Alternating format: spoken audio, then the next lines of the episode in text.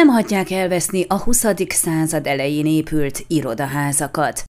Hamarosan elindítja a Marosvásárhelyi önkormányzat azt a folyamatot, amelynek révén a Margaréta utcai, Torockai Vigand Ede budapesti építész által tervezett házak a városi vagyon részét fogják képezni.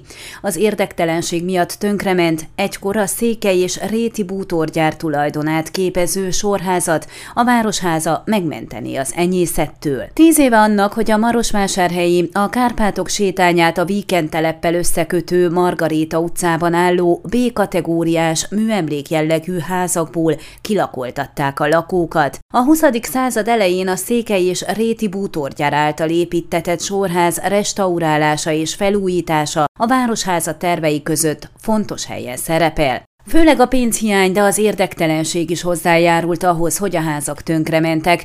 A törvénytelenül beköltöző családokat 2011-ben lakoltatta ki a Városháza, az épületek állagának romlása pedig felgyorsult, az önkormányzat mint tulajdonos ugyanis semmit nem tett a megmentéséért. Az akkori polgármester eredetileg bontásra ítélte a Torockai Vigand Ede budapesti építész által Deco stílusban tervezett egykori irodaházakat. Végül a Maros megyei múzeum múzeumnak sikerült a bontást leállítatnia, de időközben azok teljesen romos és közveszélyes állapotba kerültek. Noha a múzeum akkori igazgatója, a jelenlegi polgármester Sós Zoltán többször is megkongatta a vészharangot, és az az ígéret is elhangzott, hogy a Városháza alárendeltségébe tartozó lokatív lakásgazdálkodási vállalat az épületeket átadja a múzeumnak, az a mai napig nem történt meg. A Székelyhon érdeklődésére Máriusz Libeg, Sós Zoltán polgármester tanácsadója elmondta, az épületek most is a lokatívhoz tartoznak, de a tervek között szerepel azoknak az átvétele a város tulajdonába. A polgármester nagyon fontosnak tartja megmentésüket és restaurálásukat, mondta a lapunknak Libeg,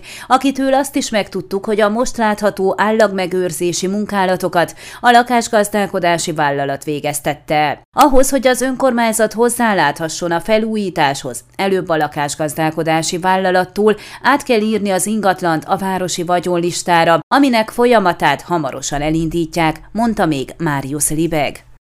Ön a Székelyhon aktuális podcastjét hallgatta. Amennyiben nem akar lemaradni a régió életéről a jövőben sem, akkor iratkozzon fel a csatornára, vagy keresse podcast műsorainkat a székelyhon.pro portálon.